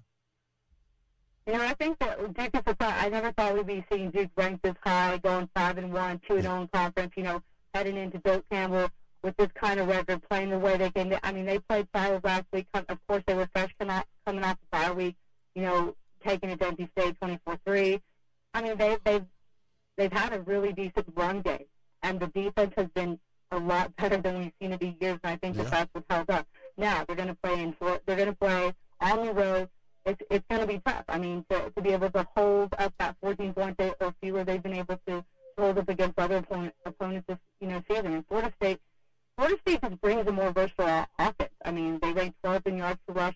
They have the whole package. They come out and last week. I think they cranked out like 535 total uh, total yards in the in the win over Syracuse. You know, they just they found ways to win. This is going to be a tough matchup. You know, Duke's defense, like I said, has been playing a lot better than it has. It's pretty stout but at the same time, they haven't played something with a versatile offense like uh, like Florida State. This is going to be, I think, one of the biggest matchups of the weekend. Not only because it's going to shape the ACC, it's going to set up a really interesting matchup next week when Louisville hosts it. Um, you know, at home, uh, you know, in, in the Ville and everything. But I, mm-hmm. but I like this to keep it close. 14 points is a lot. I think this is going to be a closer matchup. I think FSU is going to play smart in this one because they want to they're you know they're sitting at number four right now. So as much as you want to be explosive, you also want to play it smart. You're going to take some risks, but you got to keep you got to play close to the vest. I think that's what we're going to see FSU do um, because you know Duke is Duke is coming to spoil the party. Yes. Down to Doak Campbell, and, and they're gonna and they're gonna come to play. And like I said, they you know never did we think we're going to be talking about Duke this high up, you know, playing well in the ACC. So I like I like Duke to cover, but I think FSU is going to get it done. I just think that they're off, they they have more in their playbook as far as offense. But they're going to run down a, a solid, but not but not a strong Duke defense. So I like Duke on the I like Duke on the points, but I, but I like Florida State to continue to take care of business at home. Yeah, I, I, tend to agree with you. It's a lot of points for me just because I do think that Duke defense is playing well, and I've seen this Florida State team when they play against a physical defense, they don't necessarily play as well. Um, you know, that's been one of the things, the physicality with FSU. Um, you know, teams that are very physical with them, they can tend to get a little shaky in terms of their offensive uh, execution. Um, I, I, do think that the Florida State will win. I can see them winning this game by seven to ten points, but 14 is a little bit too much uh, for me to be laying in a game where I think both defenses are going to probably um, dominate. Uh, so yeah, g- give me uh, Duke. I'll take those 14 points. Uh, I, am right there with you. Haven, what do you think? You know what? I think Duke is the better coach team. I like. I think they're actually a lot better coach than uh, than Florida State. I think a lot more disciplined. I think Duke uh, will be able to uh, kind of slow down this mighty Florida State Seminole attack. But with all that being said, without the triggerman uh, Riley Leonard, who is, as of I think this morning, he's projected like not to play. You know, without your triggerman, it's going to be hard going in Tallahassee against a hyped up crowd and, and, and beating a hyped up Jordan Travis and everybody else. I was taking Florida State in 14. Wow. They get it done and get it done big. There we go. There we go. Haven Harrington. I, I love it. Haven Harrington is the the the uh, the the guy on the opposite side of a lot of these conversations today. I like it, Haven. I like. I feel the energy you're bringing. Well, I know we're uh, rushing towards the end. Uh, Lee Ann, you got what? What uh, other quick picks you got for us when we get you out of here? Uh, one game that's going back to the SEC that I think is really going to be, I call it my weird game of the weekend, that South Carolina Mizzou game. You know, Mizzou up the ranks, sitting at number three right now in the East. Of course, if they win this one, they got Florida ahead of them and Georgia. So, I mean, we could be talking about if Tennessee falls and, and Mizzou, you know, they could be up there, you know, get, you know, going for the East here. Uh, I, I, that's going to be a weird game. Uh, the, the South Carolina always finds a way to spoil the party, uh, even though they're not doing too hot.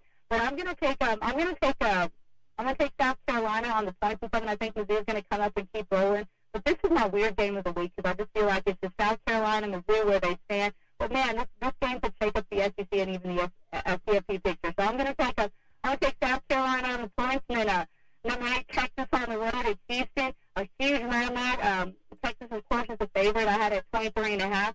But I'm gonna roll with Houston. Houston's always been, they haven't been doing hot this season. But but I like I like Houston to, to wake up this week, and I'm gonna, that's going to be one of my last picks. Is uh, Houston covers 23 over five, uh, 23 and a half over the Texas Longhorns at home at, at this weekend. There we go. Well, appreciate it. The Lee Ann Herring, the rebelwalk.com. Make sure you check out everything she's doing.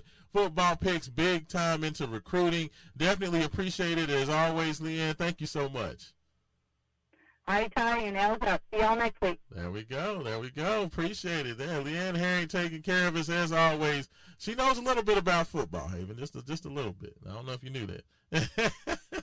but hey, I, I, know we are we are rushing towards our close, but I definitely would be remiss if I did not ask you, Haven Harrington, thoughts on the basketball scrimmage before we get out of here. Got about about, about 30, 45 seconds.